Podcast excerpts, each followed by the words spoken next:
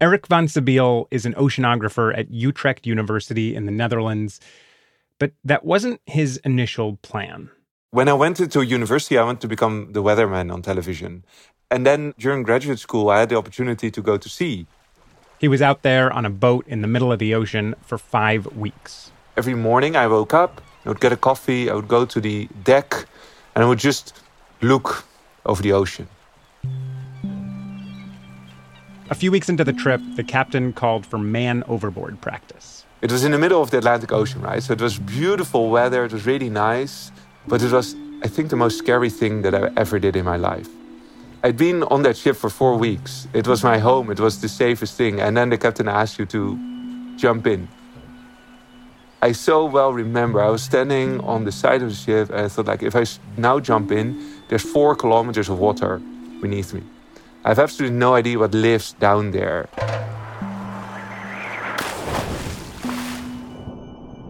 I jumped in and I looked back to the ship. It was suddenly a very tiny ship in this gigantic ocean. And I remember looking back and thinking, oh my God, this is the only thing that can now bring me back home. It's a bit like, I guess, going for a spacewalk if you're an astronaut. I think that's the closest similarity, but I was doing it in my swimming, swimming trousers in the middle of the Atlantic Ocean. That was the moment Erik decided to become an oceanographer. And he was initially curious about what he actually felt in the ocean that day, how the currents moved. How water moved from the southern tip of South Africa all the way through the Atlantic Ocean to the northern tip of Greenland. And for that, I used the trajectories of drifting buoys in the ocean. Oceanographers have placed thousands of buoys with GPS trackers in the ocean and Erik wanted to use them to map the direction of currents. The only problem was that any analysis that I did, all these drifters constantly ended up in these bloody garbage patches. You might have heard of these patches, or at least the Great Pacific Garbage Patch. The Great Pacific Garbage Patch is a swirling mass of marine debris. The largest accumulation of ocean plastic on the planet. And the area it occupies is twice the size of Texas. Plastic enters the ocean from rivers or from harbors or from boats, and it often ends up in one of five garbage patches around the world, which are held together by giant whirlpools of ocean currents. The water slowly circulates around there, making these gigantic rotational flows um, around the oceans. A group called the Ocean Cleanup is actually working on getting plastic out of the patches, and they found all kinds of debris there. Surprising number of toothbrushes, paint rollers, toys, some golf balls, tons of fishing nets, a mannequin, household bottles, toilet seats. And all this plastic has prompted a lot of outrage. Scientists are horrified you find dead fish around it, and it's, you know, we, we're really causing harm up there. Perhaps most startling are the images of birds whose stomachs are filled with our trash. Erik was curious how much harm this plastic was doing, exactly how it was impacting marine life. So he started looking at seabirds, just as an example. We knew already that there was a lot of plastic in the stomachs of seabirds. But what we want to know is well, where do they get that? Erik figured it was the garbage patches. So he mapped out the patches, and his collaborators added a map of where seabirds forage. And the result was a map of where that interaction happens. And it was totally surprising because there were no garbage patches. There was all this plastic out there somewhere, but it wasn't in garbage patches. So we wanted to know well, where is the rest of the plastic? And how much is out there? To start, Erik used an estimate of the total amount of plastic entering the ocean every year. Trying to understand, well, how does the waste management system in a country work? And that for all countries in the world is not easy. But the best estimate we have right now is at least 5 million tons every year. Then Erik and his collaborators looked at data from boats that trawl through sections of the ocean, picking up nets full of plastic. They count literally how many pieces of plastic is in the net. Erik combined that data with simulated models of ocean currents. And we came to about 200,000 tons of plastic that we could account for in these patches. In other words, way, way more plastic enters the ocean than what ends up in the garbage patches. I thought um, that the garbage patches indeed that that they were the most important things in the ocean. But the total amount of plastic that we think is going into the ocean is at least 20 times larger every single year. So this is going on year after year after year. I mean, if you do the math, I would argue that it's probably less than 1% of all the plastic that has ever gone into the ocean that's still floating on the surface of the ocean right now. In other words, 99% of all the plastic is, is missing, right? We have dark plastic. Dark plastic. Like the astronomers have dark matter and dark energy. We oceanographers, we don't have an idea where most of the plastic in our ocean is. We've lost it.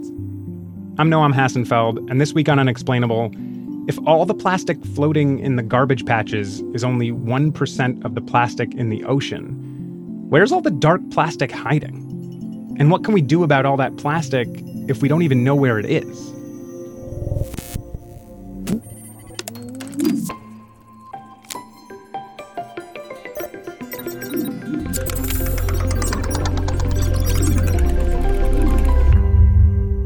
So we've got this staggering amount of missing plastic. Those garbage patches, which people tend to talk about like they're the biggest problem of ocean plastic, they're just the tip of an enormous expanding iceberg. Just 1% of the plastic that's in the ocean. So, what about that missing 99%? Erik has some hypotheses about where it could be. One place we know that plastic ends up is in the bodies of marine organisms. But there we really have no idea how much is in there. And most estimates are that it is hopefully fairly low, only only a fraction of all the plastic.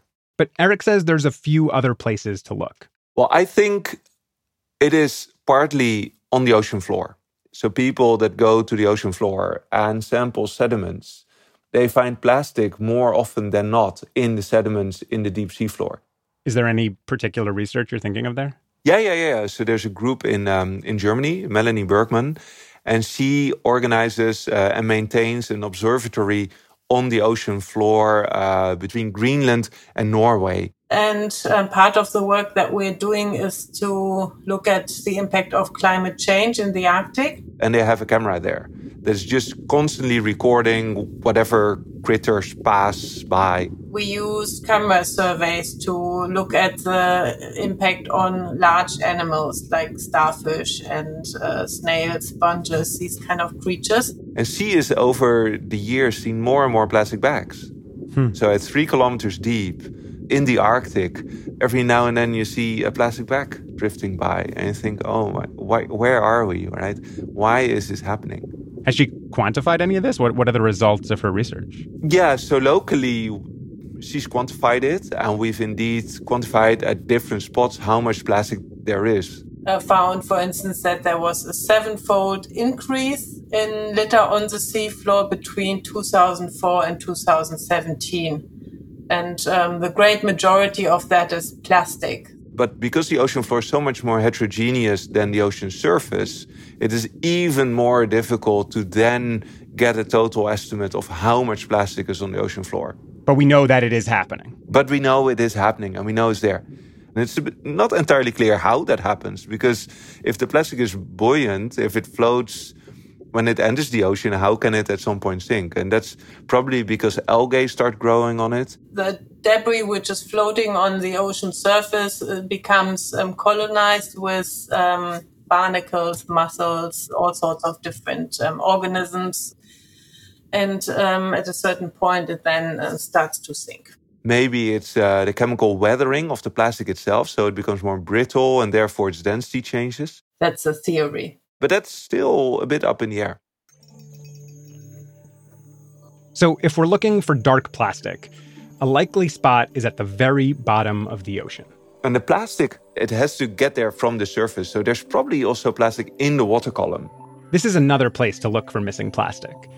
It could just be floating somewhere between the surface and the seafloor. So, these are mostly the microplastics. So, plastic the size of a grain of rice or something, um, a few millimeters in size. Plastic that's barely even noticeable. So plastic starts big. It starts with an entire bottle or an entire uh, plastic bag, and then it fragments. And it becomes smaller and smaller and smaller. And over time, that means that you get more plastic because one bag ends up in thousands of microplastic and then maybe millions of nanoplastics. Now we know that the smaller plastic they've got less buoyancy, so they can more easily go with the flow. And I'm part of a study where we actually found the first evidence for nanoplastic pieces at five kilometer deep in the South Atlantic. It's just floating around there. It's just in the ocean water. Finally, Erik says there's one last major place to look for dark plastic, even if it might not sound like ocean plastic at all. A lot of it is on coastlines. And that still counts as ocean plastic? Yeah. So it's constantly washed back between the beach and then back out, and the next high tide can get it back out into the open ocean. And that's also why a beach cleanup is so effective. Because a beach cleanup is not just about taking the plastic from the beach, it's also about preventing it from being washed back into the ocean the next time. We're still under this umbrella of like dark plastic that Yeah. you said. I mean, how can plastic on coastlines be missing plastic? That that feels like you're telling me where it is, like it's on the coastlines. Well, yeah, no, so that's exactly the point, right? I, as a modeler, and my colleagues, we don't know how much is where. We don't know how much of that 99% plastic is on the seafloor, how much is of, of it is on coastlines, let alone that we know where in the world it then is. Yeah, how do we not know how much plastic is on the coastline? I mean, can't we just sort of look with satellites or something? Can't we go to the coastlines? Well, we could, but then we have to report. I mean, Mhm. a lot of people are going to the coastline, and if they're good, then they would probably take the plastic that they see and put it in a dumpster, but they don't report it. That doesn't necessarily sound like a problem to me. I mean, is that a problem? It sounds almost like a success story. It is a success story if you care about reducing the amount of plastic in the ocean, for sure. Mhm. Absolutely. Yeah. But it's a problem if you're like me and you just want to understand where the plastic is, because otherwise, how can we ever start to solve it? Hmm. And it may be, I mean, I, I, I would love to be back in a few years in your show and be able to tell, well, you know, the 99% that I told you about, it turned out it was cleaned up already. We didn't have a problem after all. That would be an absolute success story. That would be fantastic. But until we have the data, we just don't know how much is on the ocean floor. We don't know how much is in the coral reefs. We don't know how much is in the sensitive ecosystems because we don't have the data. You know, talking about the reefs and the ecosystems, I realize Yeah. I haven't yet asked you why this is so important. Like all of the plastic in the ocean, why is it a problem?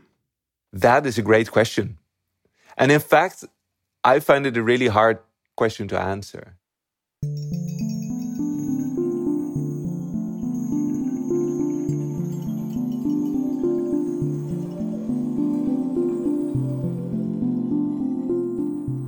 Coming up after the break, if we don't know where most of the plastic is, how can we know what kind of impacts it's having? And is there anything we can do? That's next.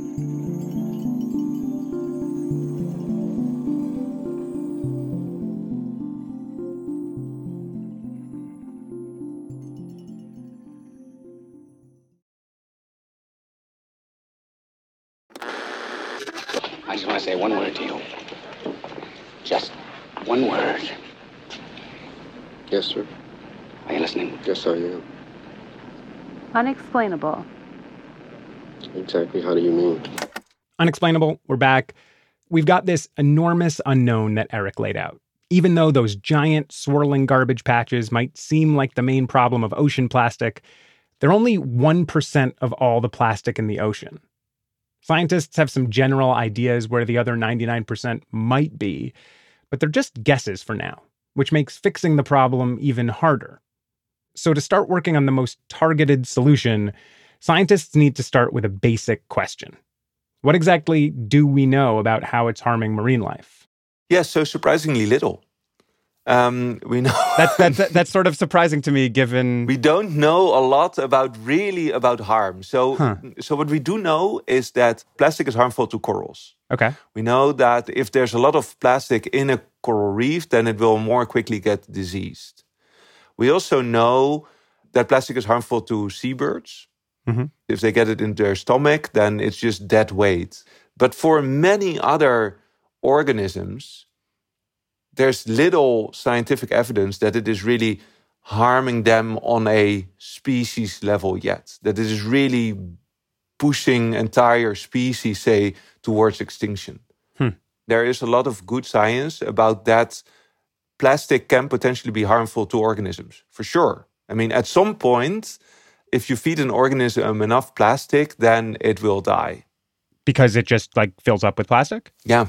So biologists, um, what they're really good at is taking themselves an aquarium in a lab, putting their favorite species in it, and starting to feed it plastic.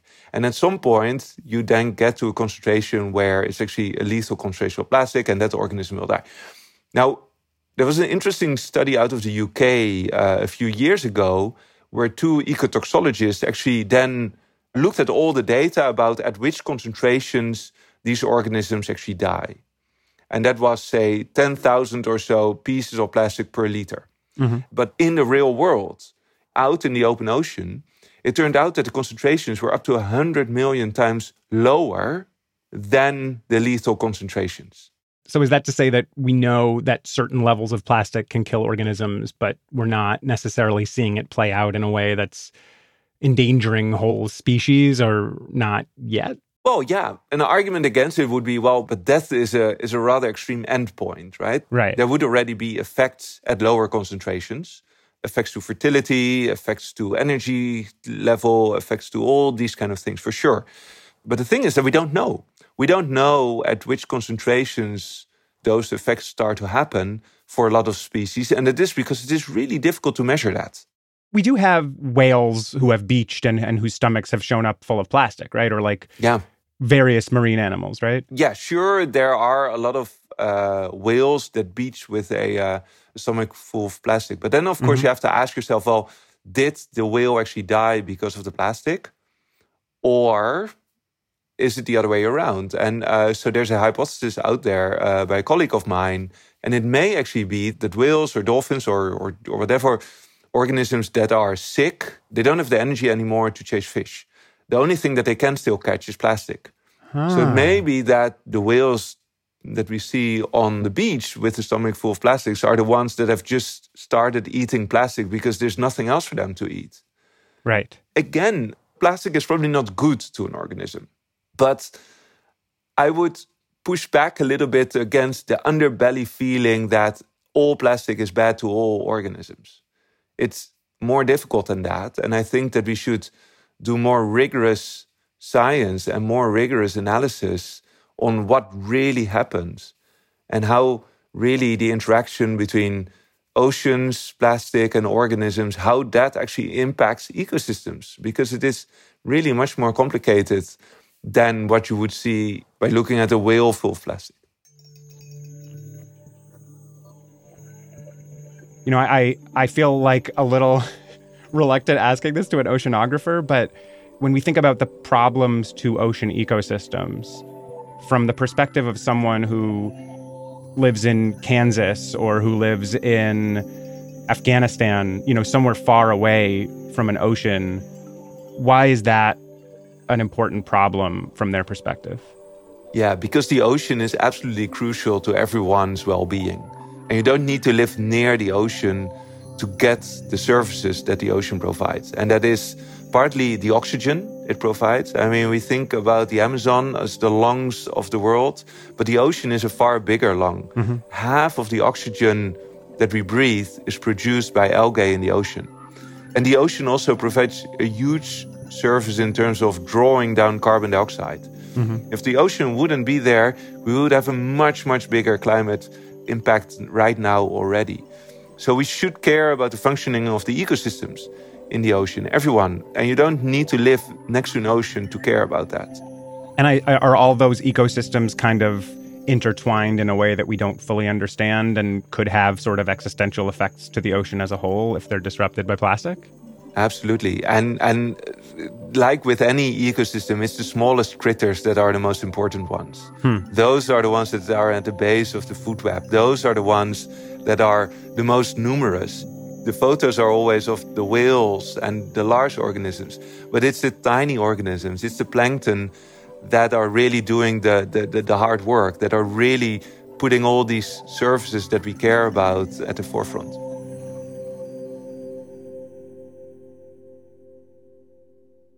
Given how much of a potential problem plastic could cause to the ocean, what can we do about the dark plastic? Like, what can we do about the plastic we don't know about?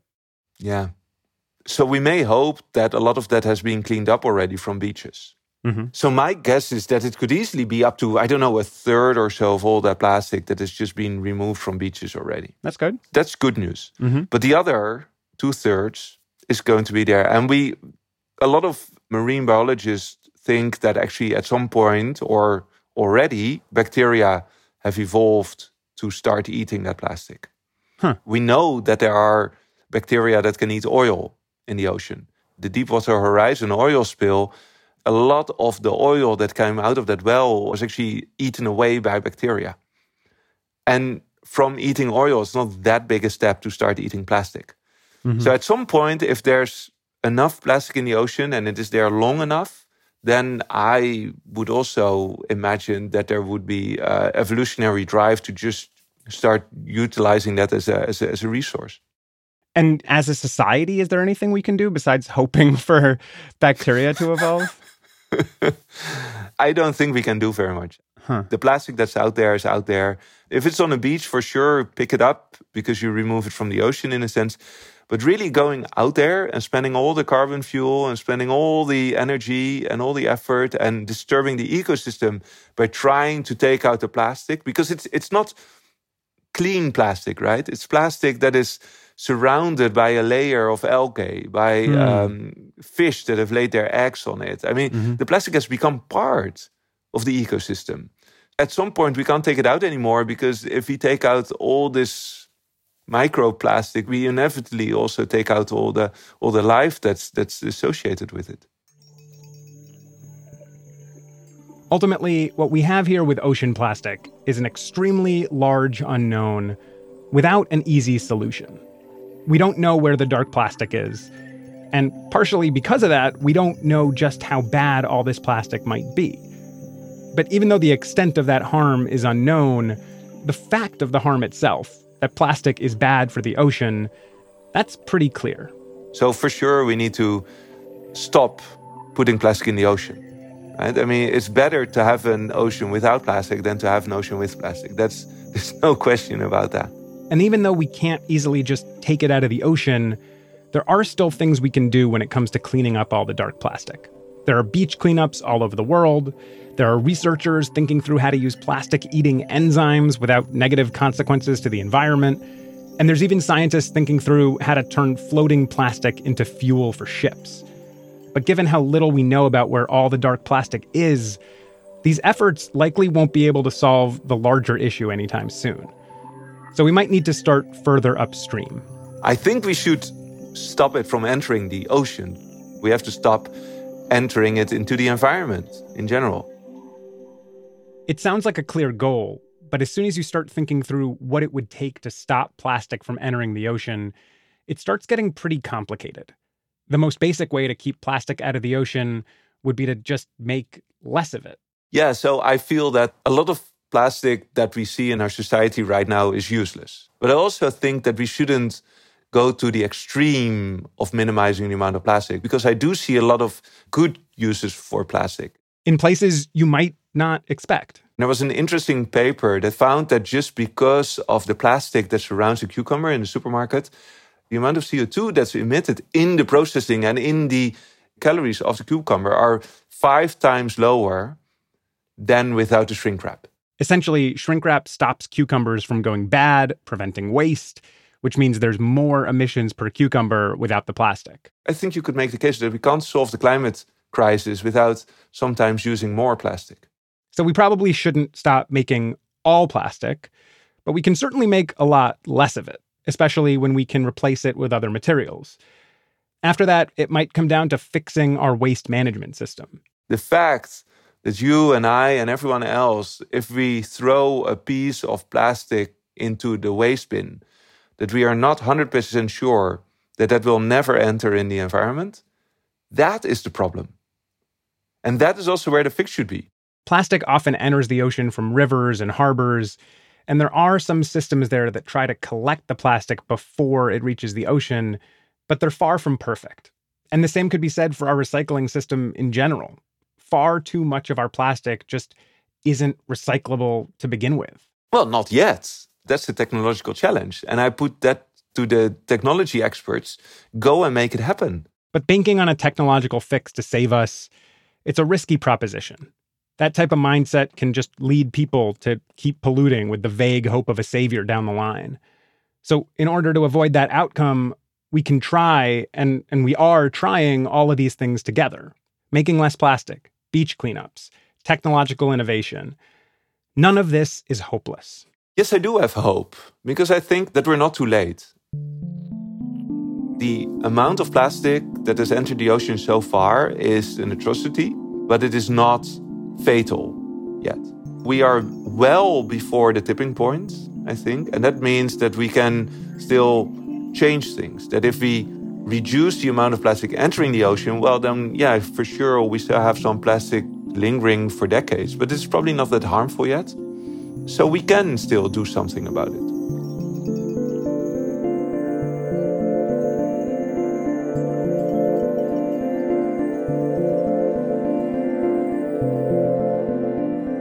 This episode was reported and produced by Noam Hassenfeld. We had edits from Catherine Wells, Brian Resnick, and Meredith Hodnot.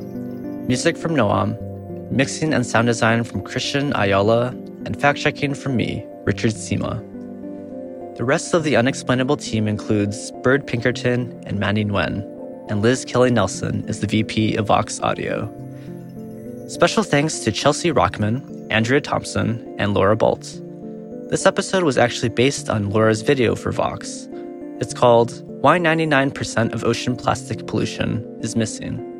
You can find that on Vox's YouTube channel. If you want to get in touch, please email the team at unexplainable at vox.com. And if you feel like leaving us a nice review or a rating, we'd really appreciate it. Unexplainable is part of the Vox Media Podcast Network. We'll be back next week.